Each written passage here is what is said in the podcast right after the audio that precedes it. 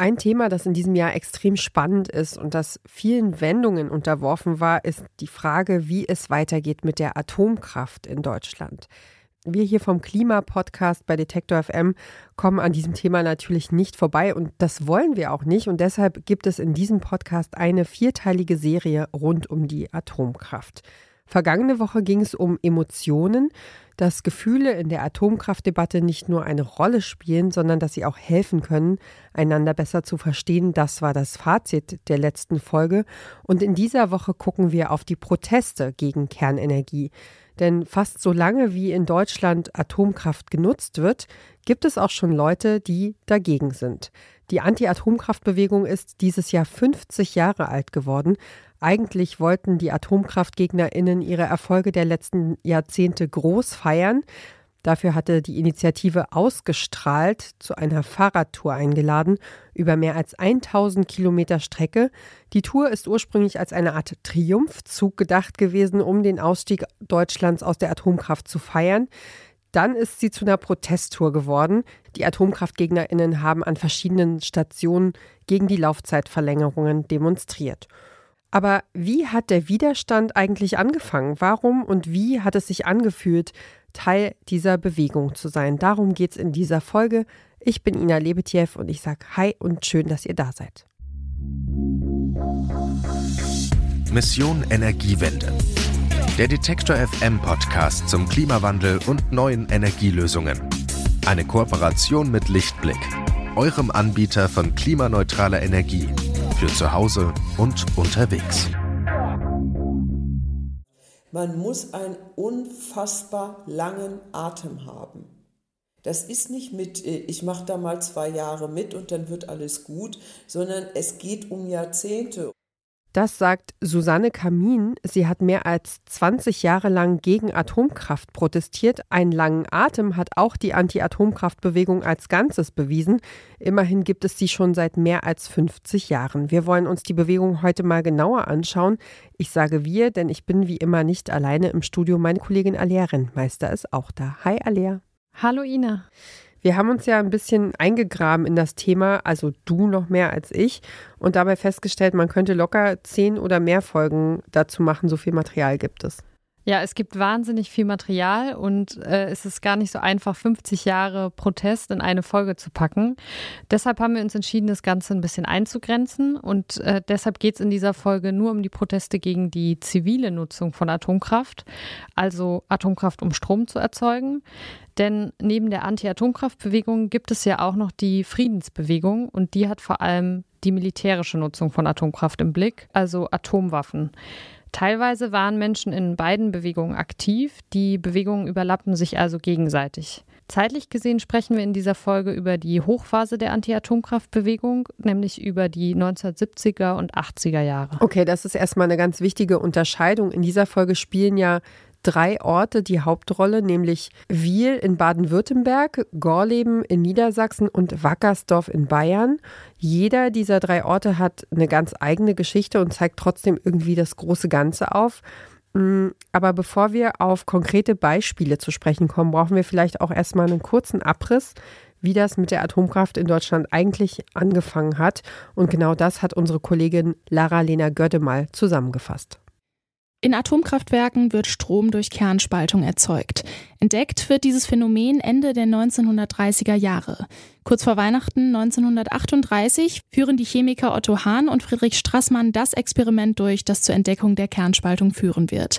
Sie beschießen eine Uranprobe mit Neutronen. Damit weisen sie nach, dass man Uranatome spalten kann.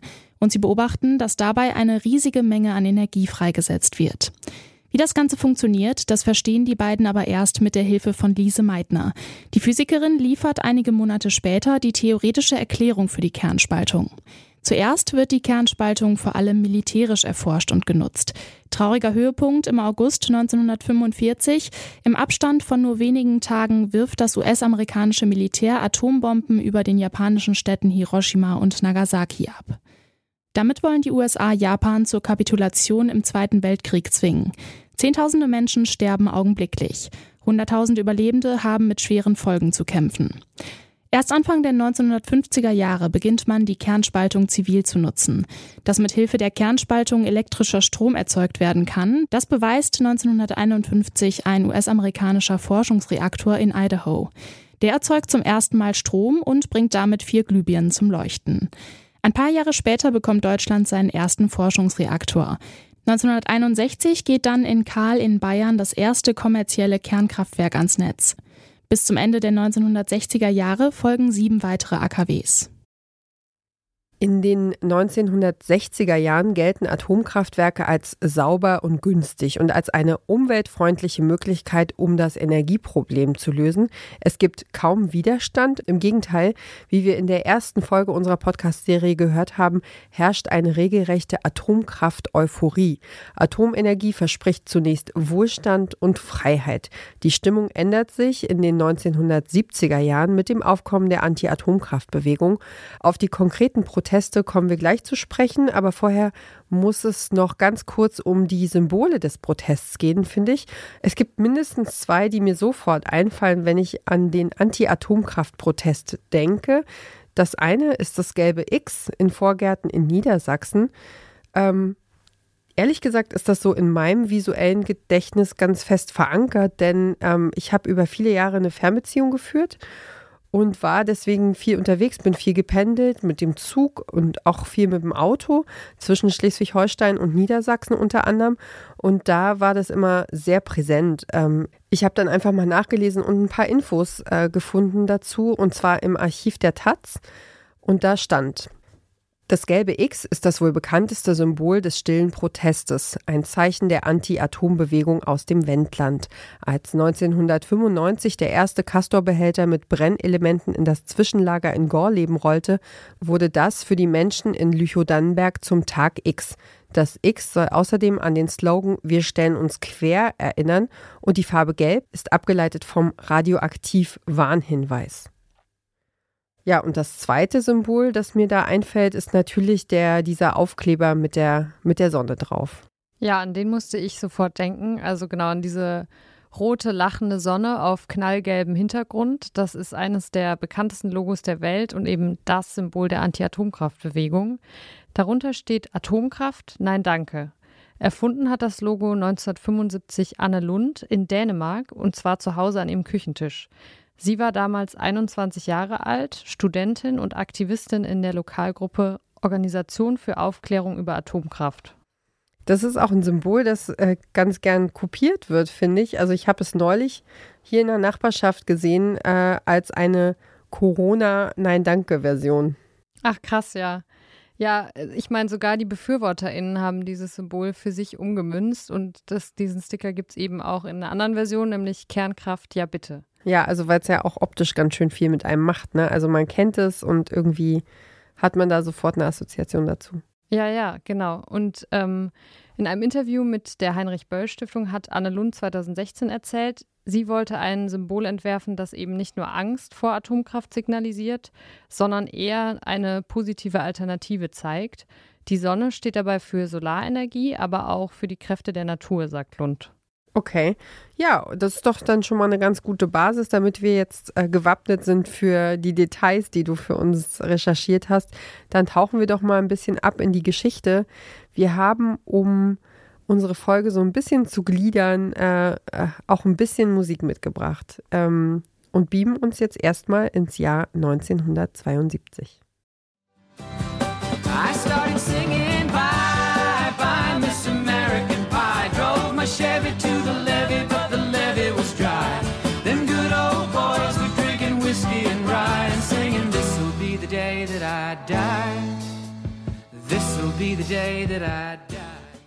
neunzehnhundertzweiundsiebzig soll in Breisach in Baden-Württemberg ein Atomkraftwerk gebaut werden. Dagegen gibt es aber jede Menge Protest, so dass das Projekt verlegt wird, und zwar zwanzig, dreißig Kilometer weiter in den Norden nach Wyhl am Kaiserstuhl. Das ist eine Gemeinde, die, wie der Name schon sagt, eben am Kaiserstuhl liegt. Das ist ein kleines Mittelgebirge im Südwesten von Baden-Württemberg, eine klassische Weinbauregion. Und genau dorthin soll dann eben Anfang der neunzehnhundertsiebziger Jahre dieses A K W gebaut werden. Und viele Leute aus der Gegend sind damals nicht damit einverstanden. Das hat mir Astrid Mignon-Kirchhoff erzählt. Sie ist Historikerin und sie hat sich intensiv mit sozialen Bewegungen und mit Umwelt- und Atomkraftgeschichte beschäftigt. Sie sagt, die Menschen, die damals in Wyhl protestieren, sind nicht, wie man vielleicht denken könnte, Studierende oder Leute aus der Stadt. Ganz im Gegenteil, das sind die Weinbauern aus der Gegend. Also das sind tendenziell Leute wie du und ich, Familienväter, Familienmütter, wahrscheinlich auch eher traditionsbewusst, die äh, protestieren und da mit ihren Traktoren auf Demos gehen und sagen, wir lassen uns doch hier nicht irgendwie unsere Gegend äh, kaputt machen. Wir, wir sind Weinbauern und es ist viel zu gefährlich und äh, wir möchten das nicht. Das war schon damals dieses Not in my backyard-Ding, sagt Kirchhoff, dass die Leute nicht protestiert haben, weil sie unbedingt per se gegen Kernkraft waren, sondern weil sie bei sich vor der Haustür eben kein A K W, also kein Atomkraftwerk haben wollten. Erstmal sind es Leute aus der direkten Umgebung und äh, die nie in ihrem Leben vorher auf einer Demos gewesen sind. Und ganz normal politisierte Menschen sind, die Radio hören oder Fernsehen schauen und sich oder Zeitung lesen und quasi politisiert werden dadurch, dass sie ihren Lebensbereich bedroht sind von äh, und vor allem auch wirtschaftlichen Lebensbereich äh, von einem Kernkraftwerk, das sie in ihrer Umgebung nicht haben wollen. Die bekommen dann mit der Zeit, also weil ja dann auch Proteste in anderen äh, Kernkraftwerken und ähm, Bau, also geplanten Kernkraftwerken, äh, weil es gibt, bekommen die dann ähm, Zulauf der entstehenden Atom- Anti-Atomkraftbewegung aus den Städten. Und dann da gibt es auch sehr schöne Fotografien von jungen Menschen mit langen Haaren, die äh, diskutieren mit irgendwelchen Bäuerinnen und Bauern und sich irgendwie dadurch verständigen müssen, weil sie niemals vorher was miteinander zu tun hatten, aber ganz plötzlich an einen Strang ziehen, weil sie ein ähnliches Ziel haben.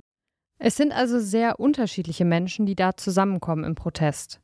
Was Astrid Mignon-Kirchhoff auch erzählt hat und was ich ziemlich spannend finde, ist, dass Frauen in der Anti-Atomkraftbewegung eine wichtige Rolle gespielt haben. Also da gibt es ganz viel ähm, Kritik an einem sogenannten männlichen System, ja, wie wie man jetzt auch immer dazu stehen möchte, aber dass das gebrandmarkt wird, diese Art von Technik als männlich und dass Frauen auch das Gefühl hatten, sie sind für den Haushalt und die Kinder und die Ernährung zuständig. Und das ging ja dann plötzlich gar nicht mehr. Also dass man sich gesagt hat, wenn alles verstrahlt ist, was soll ich überhaupt meinen Kindern zu essen geben? Es hat sich damals übrigens die Mütter gegen Atomkraft äh, gegründet, die gibt es heute noch. Aber die sind genau, haben die sich im Mai sechsundachtzig gegründet und die sind schon, die sind zwar hauptsächlich in Bayern und im Süden aktiv, gibt es aber auch in anderen Bundesländern. Astrid Mignon-Kirchhoff hat mit Frauen gesprochen, die bei den Müttern gegen Atomkraft aktiv sind oder waren und sagt: Die selber sehen sich nur als Anti-Atomkraft-Gegnerinnen. Ich habe die ja befragt, ja.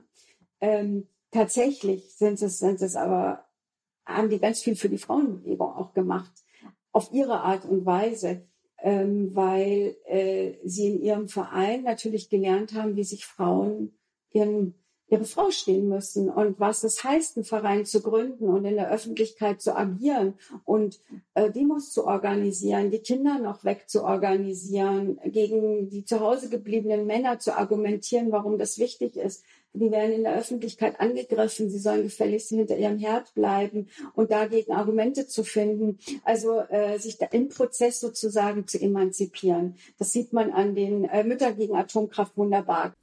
Also mich wundert das nicht, dass Mütter da einen besonderen Antrieb, eine neue Energie entwickeln zu der Zeit, wenn, also ich finde, wenn die eigenen Kinder noch so Phantome sind sozusagen, äh, dann ist es natürlich schwer, für diese vage Vorstellung von der nachfolgenden Generation etwas zu erkämpfen, finde ich. Aber wenn du dann eben in diese kleinen Gesichter guckst und noch dazu eine Gefahr vor der Haustür auftaucht, dann werden, glaube ich, echt Instinkte geweckt und tief verborgene Kräfte auch freigesetzt. Ich kann mir vorstellen, dass man dann einfach macht, was sich richtig anfühlt. Ähm, Und auch wenn das vielleicht ein bisschen zu weit führt, aber ich muss dabei auch an die Mütter in Iran und in der Ukraine denken aktuell. Deren Leid und deren Schicksal geht mir doch ziemlich unter die Haut. Wobei ich natürlich äh, auch sagen muss, dass auch, dass es auch Vätern so geht, die eine enge Bindung zu ihren Kindern haben. Also es gibt kein Müttergehen in dem Sinne, ähm, dass nur Frauen das so empfinden. Aber ich kann es nachfühlen, warum man sich für seine, für die Zukunft der eigenen Kinder einsetzt. Das ist ja pure Biologie im Grunde. Mhm. Also ich kann es nicht aus eigener Erfahrung nachfühlen, aber es klingt schon sehr schlüssig, dass man da irgendwie dann in Sorge ist um die Menschen, für die man ja verantwortlich ist und die man in die Welt gesetzt hat und für die man sich das Beste wünscht. Okay, dann machen wir die Klammer jetzt einfach wieder zu und sprechen weiter über Wyhl. Wie geht's da weiter? Ja, dort versuchen die GegnerInnen des Atomkraftwerks damals den Bau gerichtlich stoppen zu lassen, allerdings ohne Erfolg. Und deshalb greifen sie dann zu radikaleren Mitteln. Der Zeitzeuge Bernd Nössler erinnert sich in einem Video auf YouTube so. Im Februar neunzehnhundertfünfundsiebzig wurde dann im Wyhler Wald mit den Abholzarbeiten begonnen, mit dem Bau, und in der Not haben dann einige Bewohner der Region, besonders Frauen, die Baumaschinen besetzt und die beginnenden Baumaßnahmen gestoppt. Eine Gruppe aus WinzerInnen und BäuerInnen besetzt damals spontan den Bauplatz, um zu verhindern, dass die Bauarbeiten weitergehen. Und diese Besetzung, die dauert dann gut neun Monate. Neun Monate? Das kann man sich ja kaum vorstellen. Ja, tatsächlich. Also es ist super lang. Und die Platzbesetzung in Wyhl als Protest gegen ein Atomkraftwerk, das ist damals für alle Seiten neu. Also später ist so eine lange Platzbesetzung nicht mehr möglich, weil die Polizei in den Jahren danach viel härter gegen solche Proteste vorgeht. Das hat mir die Historikerin Janine Gaumer berichtet. Ich nenne das jetzt mal wertneutral einen Lerneffekt äh, des Staates, weil man in Wyhl damals neunzehnhundertfünfundsiebzig diese Platzbesetzung ja nicht hat aufhalten können oder wollen. Ebenfalls gab es ja neun Monate lang eine Platzbesetzung dort, die auch die Bauarbeiten wirklich konkret verzögert hat. Ähm, und sozusagen, es ist, ist oft in der Forschung beschrieben worden als ein äh, Lernergebnis, dass man in den darauf folgenden Konflikten in Brokdorf und Grohnde und dann eben auch in Wackersdorf ähm, wesentlich restriktiver von vornherein gegen jegliche Art von Platzbesetzung und gegen jegliche Art von Demonstrationen dann vorgegangen ist. Aber in Wyhl ist die Platzbesetzung erfolgreich. Die Landesregierung in Baden-Württemberg beginnt schließlich mit den BesetzerInnen zu verhandeln und sichert ihnen einen vorläufigen Stopp des Baus zu. In den nächsten Jahren geht es noch hin und her. Offiziell wird das Projektvorhaben des R K Ws in Wyhl erst neunzehnhundertvierundneunzig als für beendet erklärt. Okay, aber ja, krass, also da hat der lange Atem dann auf jeden Fall Erfolg gehabt irgendwann. Am Ende schon, ja. Ja, sehr, sehr, sehr viel Zeit, die da ins Land gegangen ist. Ja, ja, viele Jahre. Okay, ähm, aber du hast noch mehr Beispiele mitgebracht. Ähm, wir springen zum nächsten, und zwar in eine ganz andere Gegend und auch ein paar Jahre nach vorn, nämlich ins Jahr neunzehnhundertneunundsiebzig.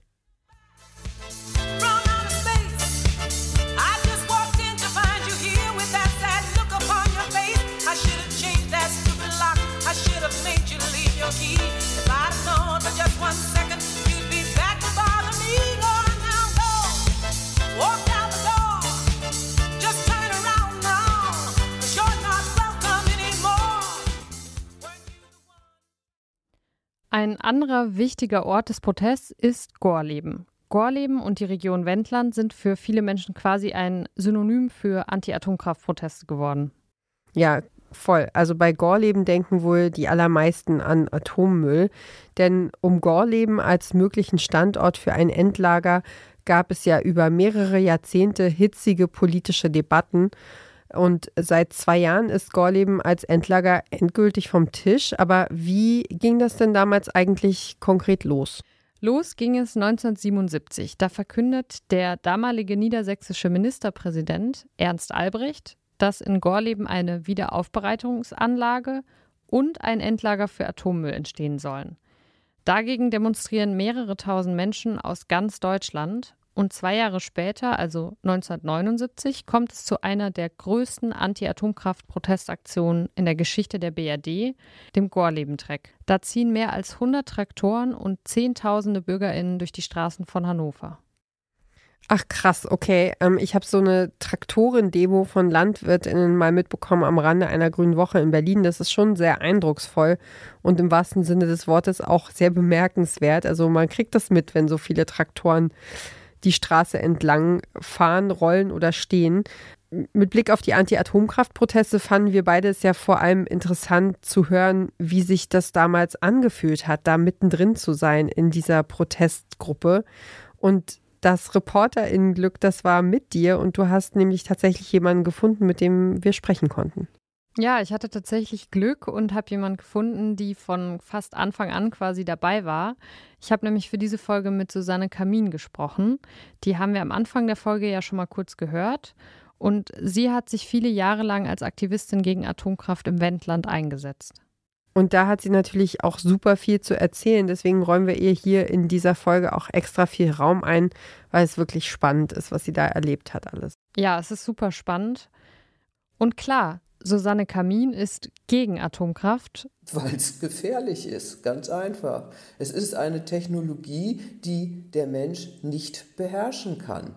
Kamin ist in Lüchow-Dannenberg in Niedersachsen geboren, etwa zwanzig Kilometer von Gorleben entfernt. Sie kommt im Frühjahr neunzehnhundertneunundsiebzig, im Alter von zweiundzwanzig Jahren, konkret mit dem Thema Atomkraft in Berührung. Damals sind die Landwirte aus Lüchow-Dannenberg nach Hannover gefahren mit ihren Treckern. Das ist der berühmte Gorleben-Treck, und der hat mich eben für diese Sache sensibilisiert. Und ich habe mich entschieden, mich dann eben mit einzuklinken. Es hat mich einfach zutiefst beeindruckt, dass Menschen, die sich vorher im Grunde nie irgendwie politisch engagiert haben oder mit Umweltthemen befasst haben, gleich so vehement auf die Straße gehen und ähm, sowas Beeindruckendes auf die Beine stellen wie diesen Gorleben-Treck. Und da habe ich gedacht, jo, da mache ich mit. Susanne Kamin ist dann in die Bürgerinitiative Lüchow-Dannenberg eingetreten und ist insgesamt acht Jahre lang deren Vorsitzende. Außerdem ist sie damals auch in der bäuerlichen Notgemeinschaft Landwirte gegen Gorleben aktiv. Auch in Gorleben demonstrieren damals sehr unterschiedliche Menschen gemeinsam gegen Atomkraft, hat mir Kamin erzählt. LandwirtInnen, Studierende aus der Stadt, junge und alte Menschen. Der Protest ist erfolgreich. Etwa zwei Monate nach dem Gorleben-Treck entscheidet die niedersächsische Landesregierung, in Gorleben doch keine Wiederaufbereitungsanlage zu bauen. Als Standort für ein Endlager ist Gorleben aber noch nicht vom Tisch. Die Menschen protestieren deshalb weiter. neunzehnhundertachtzig errichten sie ein Hüttendorf und nennen es Republik Freies Wendland.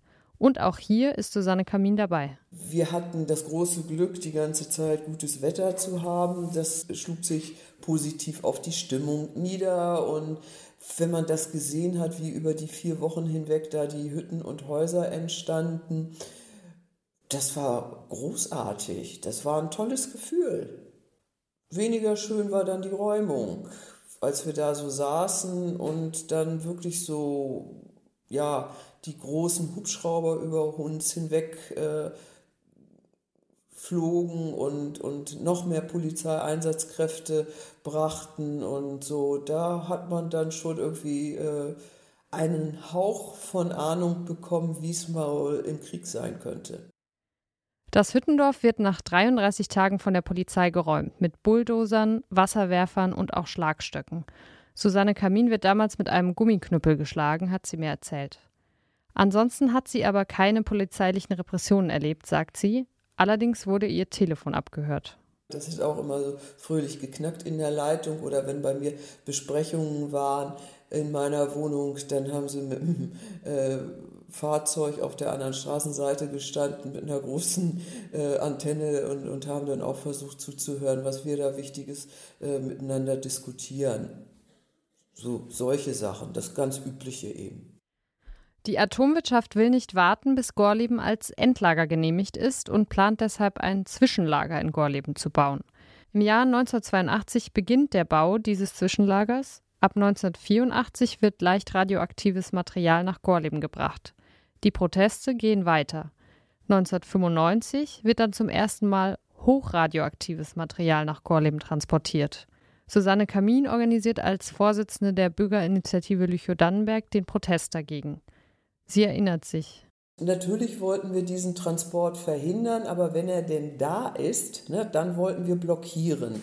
Und so haben wir im Grunde die Strecke aufgeteilt. Jede Gruppe, die Interesse hatte, hat sich einen Streckenabschnitt genommen und in ihrer Art und ihrer Fasson dort eine Blockade oder etwas Blockadeähnliches veranstaltet. Und wir von der Bürgerinitiative, wir haben sozusagen so ein bisschen den Überblick gehabt, dass es keine Überschneidungen gibt, dass es zu keinen gewalttätigen Auseinandersetzungen kommt. Ähm, ja, also koordiniert. Bis Gorleben als Lager für Atommüll raus ist, dauert es allerdings noch weitere fünfundzwanzig Jahre. Wer gegen Atomkraft protestiert, braucht viel Geduld und Ausdauer, sagt Kamin. Sie selbst hat mehr als zwanzig Jahre gegen Atomkraft protestiert. In den letzten Jahren hat sie sich dann aus den Protesten zurückgezogen. Mittlerweile ist Susanne Kamin fünfundsechzig Jahre alt. Eine Folge ihres jahrzehntelangen Aktivismus ist, dass sie nur sehr wenig Rente bekommt, erzählt sie. Also ich habe sehr, wirklich sehr intensiv im Gorleben-Widerstand gearbeitet und ich war auch selbstständig und das ist mir äh, gesundheitlich nicht gut bekommen. Da habe ich dann sozusagen meine Ersparnisse dann äh, darüber verloren. Und ja, jetzt habe ich einen Rentenanspruch von siebenhundertfünfzig Euro. Aber ich finde, die Sache hat sich gelohnt. Tatsächlich haben Susanne Kamin und ihre MitstreiterInnen es geschafft, zuerst die Wiederaufbereitungsanlage in Gorleben zu verhindern und letzten Endes auch das Endlager. Ja, das ist natürlich einfach auch wirklich ein ganzes Leben, das da, ähm, von dem sie da berichtet. Äh, und auch wenn das finanziell echt bitter ist, ist es natürlich auch eben diese Lebensleistung, ähm, die ihr da niemand mehr wegnehmen kann und die vielleicht auch ein bisschen Genugtuung gibt, dass sich das alles gelohnt hat. Eine kurze Unterbrechung für unseren Werbepartner. Euer Laptop läuft mit hundert Prozent Ökostrom, eure Heizung mit klimaneutraler Wärme, in der Garage lädt euer Auto und auf dem Dach erzeugt ihr euren eigenen Solarstrom. Klingt nach Zukunftsmusik, ist aber jetzt schon leicht zu haben. Bei Lichtblick bekommt ihr alles, was ihr für einen klimaneutralen Lebensstil braucht. Jetzt einfach wechseln zu Deutschlands größtem Ökostromanbieter. Im Grunde könnten wir... Wir haben es ja schon am Anfang gesagt, man könnte stundenlang ähm, über, über jeden einzelnen Ort sprechen, über Gorleben sowieso. Ähm, aber wir wollen euch ja in dieser Folge vor allem auch einen großen Überblick verschaffen. Und deshalb geht es schon wieder weiter mit unserem, es ist ja im Grunde ein wilder Ritt durch die Geschichte der Anti-Atomkraft-Bewegung. Und der dritte von drei Orten, ähm, der ist jetzt als nächstes dran. Wir beamen uns raus aus Niedersachsen, rein nach Bayern, genauer gesagt in die Oberpfalz. Und noch genauer nach Wackersdorf, und zwar in das Jahr neunzehnhundertachtzig.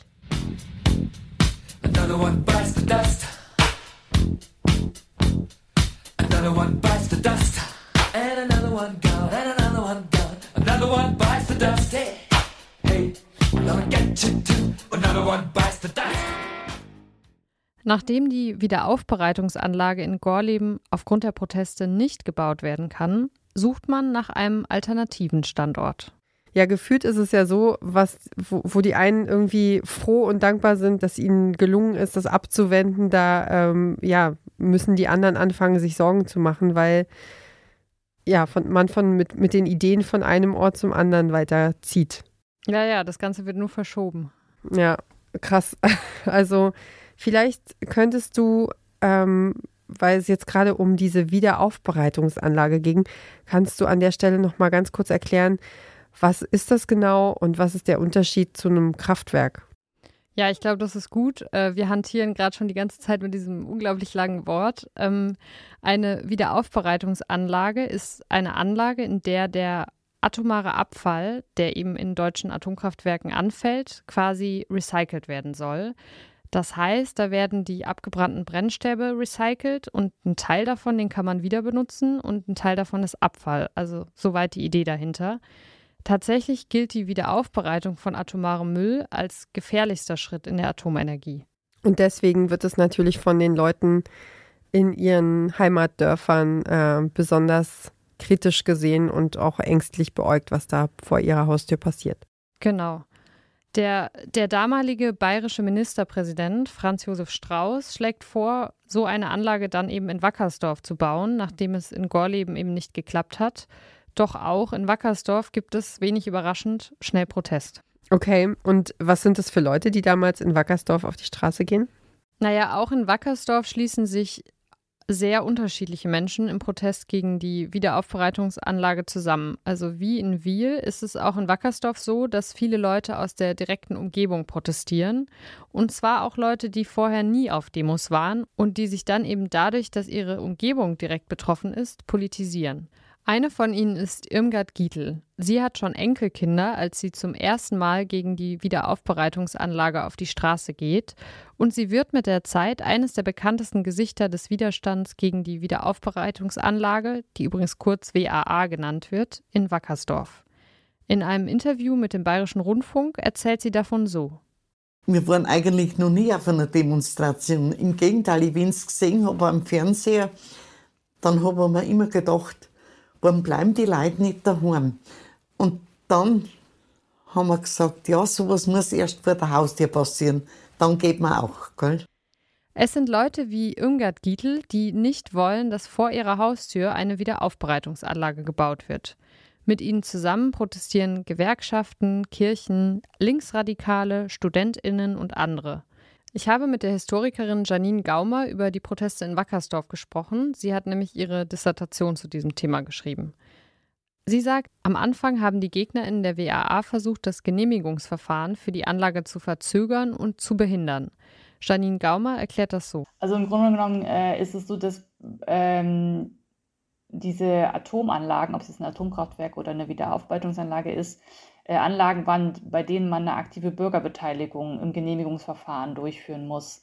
Das heißt, den äh, konkret betroffenen Bürgerinnen und Bürgern die Möglichkeit zu geben, Einwände gegen die Anlage ähm, zu erheben. Und diese Einwände werden dann auch zusammen mit der ähm, genehmigenden Behörde und mit dem ähm, Bauherren dann zusammen diskutiert. Also das ist sozusagen vom Verfahren her schon so vorgesehen. Und die Anti-Atomkraft-Bewegung hat es einfach sehr stark als ein Protestmittel genutzt, diese Termine, die es dann auch gab, Erörterungstermine, als Demonstration gegen die Anlage zu nutzen. Also den Leuten, die dort Einwände erhoben haben, ging es nicht darum, sozusagen die Bebauungspläne irgendwie zu verbessern oder den, die Errichtung der Anlage zu verbessern, sondern denen ging es ja immer konkret darum, das wirklich zu verhindern und gar nicht zuzulassen. Und ähm, so war es im Verfahren natürlich eigentlich nicht gedacht, aber für die Anti-Atomkraft-Bewegung war das einfach ein starker Hebel, um ja zu verzögern, um einfach genau mehr Arbeit zu machen und eben auch das als Protestform zu nutzen. Die Genehmigungsverfahren zu verlangsamen, das ist eine der Proteststrategien, die von den AktivistInnen der Anti-Atomkraft-Bewegung damals immer wieder angewendet wird.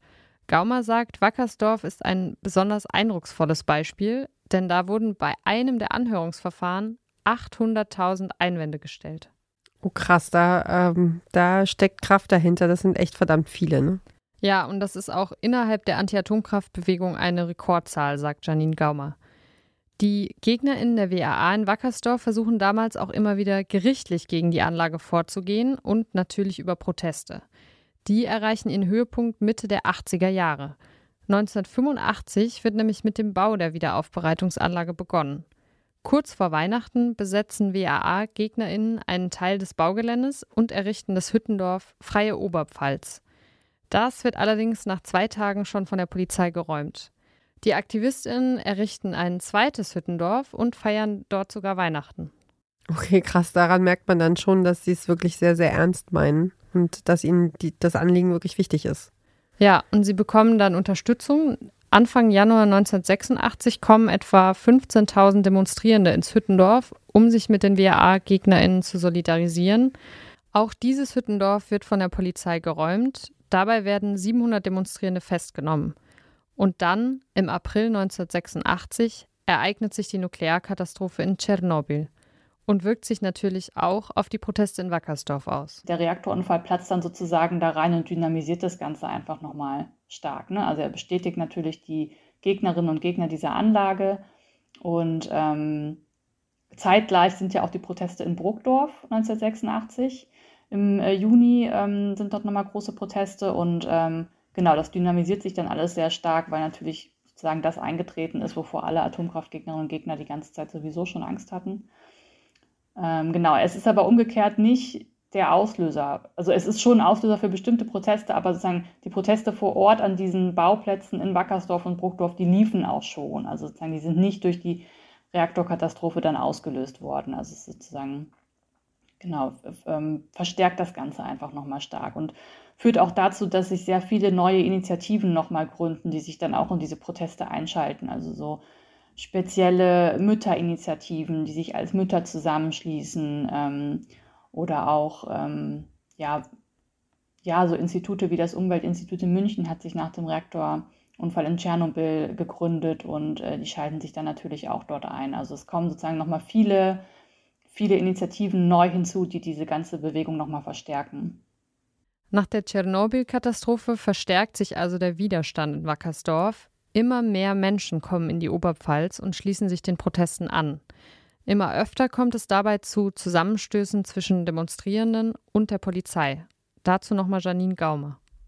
Die Polizei ist ähm, am Bauzaun selber sehr, ähm, militärisch ist jetzt vielleicht ein bisschen äh, zu viel gesagt, aber ist ähm, ja, sehr hart gegen die Demonstrierenden vorgegangen. Also es gab ähm, Wasserwerfer, die gegen die Demonstranten eingesetzt worden sind. Ähm, es ist zum Teil mit Hubschraubern über die ähm, Demonstrierenden hinweggeflogen und das sind dann so, ähm, ja so, das waren so Gaskartuschen eigentlich, also wo Tränengas dann rauskam, was mitten in die äh, Protestmenge sozusagen reingeworfen wurde. Genau, es gab neunzehnhundertsiebenundachtzig einen Einsatz, wo eine Berliner Polizeieinheit ähm, sehr stark mit Schlagstöcken auf die Demonstrierenden losgegangen ist. Ähm, da hat es auch viele Medienberichte drüber gegeben. Es ist äh, sehr stark kritisiert worden. Also es waren zum Teil sehr harte Polizeieinsätze, ähm, die darauf ausgelegt waren, das war wohl die Strategie, eben diesen ähm, zum Teil selbst gewalttätig vorgehenden autonomen Gruppen halt schnell Einhalt gebieten zu können. Und das hat aber äh, sozusagen eben auch viele andere getroffen und ähm, hat auch insgesamt, muss man sagen, nicht, nicht sonderlich gut funktioniert, weil es halt eben sich so gegenseitig dann aufgeschaukelt hat. Die Proteste, die dauern dann noch vier Jahre, auch wenn sie nicht die ganze Zeit in dieser Intensität weitergehen. Im Mai neunzehnhundertneunundachtzig wird dann der Bau der Wiederaufbereitungsanlage ausgesetzt. Die Betreibergesellschaft D W K ordnet den endgültigen Baustopp an. Sie räumt ein, dass man gegen den Willen der Bevölkerung die Anlage nicht errichten könne. Die Proteste der AtomkraftgegnerInnen und AnwohnerInnen sind also schließlich erfolgreich. Ja, auf jeden Fall sehr, sehr spannend. Also ich, mir kommen da irgendwie gerade nochmal auch die aktuellen Klimaproteste äh, in den Sinn. Und ich finde, wenn man die Proteste aus den siebziger, achtziger Jahren vergleicht mit denen der vergangenen Jahre, dann sehe ich da ein paar entscheidende Unterschiede. Also damals kennt man sich untereinander sehr gut über Jahre, was vielleicht heutzutage bei so riesigen Bewegungen wie Fridays for Future, die sich über die ganze Welt spannen, über soziale Medien, ähm, auch gar nicht mehr möglich ist, so, so viel Nähe aufzubauen. Und dann entsteht der Protest eben aus der Mitte der Gesellschaft ähm, und richtet sich gegen konkrete Vorhaben vor der eigenen Haustür. Also diese Betroffenheit ist also viel besser greifbar als eben bei den Auswirkungen der Klimakrise, die ja niemand so recht fassen kann und, und begreifen kann. Jetzt haben wir uns drei Beispiele angeguckt, Wyhl, Gorleben und Wackersdorf, und in allen drei Orten war der Protest früher oder später erfolgreich. Aber das ist ja nur ein Ausschnitt der Wirklichkeit. Wir wollen ja auch nicht den Eindruck erwecken, dass die Kämpfe der Anti-Atomkraftbewegung ein einziger Durchmarsch waren und irgendwie ja mit, mit einem Fingerschnipp erledigt. Denn es gab aus Sicht der AktivistInnen natürlich auch Niederlagen, oder?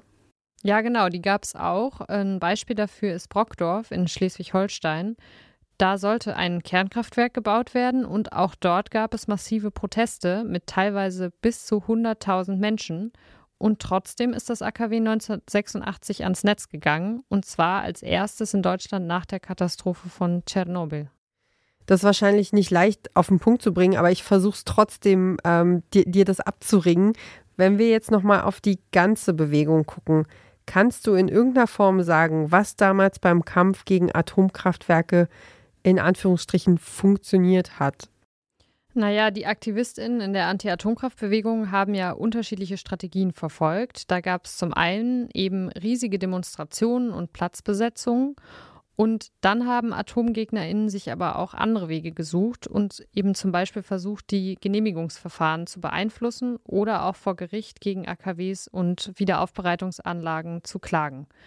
Tatsächlich war der gerichtliche Weg für die AktivistInnen oft erfolgreicher als die Proteste, sagt Janine Gaumer. Also in Wyhl zum Beispiel ist es letztendlich eine Gerichtsentscheidung, ähm die diesen Bau, die, die, die verhindert, dass dieses Atomkraftwerk weitergebaut wird. Und das gilt in anderen Fällen auch. Also ich finde das ganz interessant zu sehen, dass es nicht, dass nicht die Atomkraftwerke, wo es die meisten Proteste gegeben hat, dann auch nicht gebaut werden. So ist es nämlich gar nicht. Also gerade in Grohnde, Brokdorf, die A K Ws liefen ja sehr lange. Genau deshalb lohnt es sich zu fragen, wie viel Impact die Bewegung als Ganzes überhaupt hatte. Die Historikerin Astrid Mignon-Kirchhoff schätzt das so ein. Die bundesdeutsche äh, Anti-Atomkraftbewegung ist wahrscheinlich die aktivste weltweit. Und trotzdem haben wir so und so viele Kernkraftwerke, sodass wir jetzt erst dieses Jahr und eigentlich erst nächstes Jahr langsam immer, also ganz aussteigen. Da habe ich mich immer gefragt, was, was heißt das eigentlich für diese Bewegung? Wenn die es nicht geschafft hat in diesen vierzig Jahren, dass es, dass man aussteigt, also vor zweitausendzweiundzwanzig, zweitausenddreiundzwanzig. Also die eigentlichen mittelbaren Gründe waren, dass man wirklich aktiver geworden ist, waren Tschernobyl und dann Fukushima, würde ich sagen. Also die unmittelbaren. So. Aber mittelbar, ich beantworte jetzt meine eigene Frage, würde ich schon sagen, dass die Atomkraftbewegung weltweit als eine der sozialen Bewegungen wichtig war, weil ich denke, dass sich unser Wertesystem verändert hat. Ja, also darüber haben wir in, der, in unserer ersten Folge der Atomkraftserie hier bei Mission Energiewende auch berichtet. Letzten Endes war es die Reaktorkatastrophe von Fukushima, die die damalige deutsche Regierung wachgerüttelt hat und zur Entscheidung geführt hat, aus der Atomkraft auszusteigen. Also vorerst zumindest. Das stimmt. Und trotzdem, die Anti-Atomkraftbewegung hat die deutsche Gesellschaft verändert. Sie hat, wie wir gerade von Kirchhoff gehört haben, mehr Bewusstsein dafür geschaffen, wie wir als Gesellschaft mit der Umwelt umgehen. Das wertet auch die Aktivistin Susanne Kamin als Erfolg. Ich finde, wir haben die äh, Bevölkerung nicht nur hier in der Region, sondern bundesweit und sensibilisiert für dieses Thema Atomkraft. Sonst wie, würde es in Europa äh, noch ganz anders aussehen. Also insofern waren wir da verdammt erfolgreich.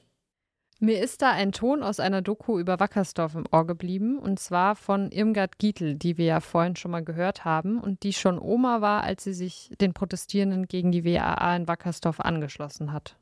Wir haben aus denen gelernt, ich sag's ja ganz ehrlich, wir haben immer gemeint, wir haben bloß Verpflichtungen dem Staat gegenüber. Na, wir haben auch Rechte, und das haben wir vorher gar nicht gewusst, dass wir auch Rechte haben. Ein Recht zum Demonstrieren, zum spontan Demonstrieren. Das haben wir vorher nicht gewusst. Wir hätten uns auch nicht traut. Aber wie gesagt, aus diesen Leuten haben wir schon gelernt. Ja. Menschen haben sich rausgetraut, sind politisch geworden, haben sich emanzipiert. Und aus der Bewegung ist dann eine Partei entstanden, Bündnis neunzig Die Grünen. Die Partei ist Anfang der neunzehnhundertachtziger Jahre gegründet worden, und zwar von FriedensaktivistInnen, UmweltschützerInnen, Linken und von Mitgliedern der Anti-Atomkraftbewegung. Tja, das ist natürlich mit Blick auf die aktuelle Situation schon irgendwie paradox, dass die Grünen als Regierungspartei nun genötigt waren, die Verlängerung der Laufzeit mitzutragen und dann eben mit Robert Habeck ausgerechnet ein grüner Wirtschafts- und Klimaminister verkündet, wir machen doch noch ein bisschen weiter mit der Atomkraft. Das zeigt auf jeden Fall einmal mehr, wie komplex das Thema Atomkraft tatsächlich ist. Und damit war es das mit der zweiten Folge unserer vierteiligen Serie zur Atomkraft in Deutschland. Meine Kollegin Alea Rentmeister hat dafür mit der Aktivistin Susanne Kamin und mit den Historikerinnen Janine Gaumer und Astrid Mignon-Kirchhoff über die Geschichte der Anti-Atomkraftbewegung gesprochen. Danke für deine Recherche, Alea. Sehr gerne. Und unsere Serie geht natürlich weiter. In der kommenden Woche gucken wir uns an, wie Atomkraft genau funktioniert und klären ein paar Grundbegriffe, die herumschwirren, wenn es um das Thema geht. Ja, und übrigens, wir freuen uns sehr, wenn ihr Mission Energiewende auf Instagram folgt. Da haben wir ganz frisch unseren ersten eigenen Kanal eröffnet und versorgen euch auch dort mit Infos und sind ganz aufgeregt und freuen uns sehr. Ansonsten bleibt mir nur zu sagen, vielen Dank fürs Zuhören. Wir wissen, das war mal wieder ein Riemen von uns, aber es sind einfach so viele wichtige, spannende Themen, dass wir euch ähm, auch die vielen GesprächspartnerInnen nicht vorenthalten wollen. Bleibt gesund. Ich hoffe, wir hören uns nächste Woche wieder. Ich bin Ina Lebedjev und sage ciao. Bis bald. Tschüss.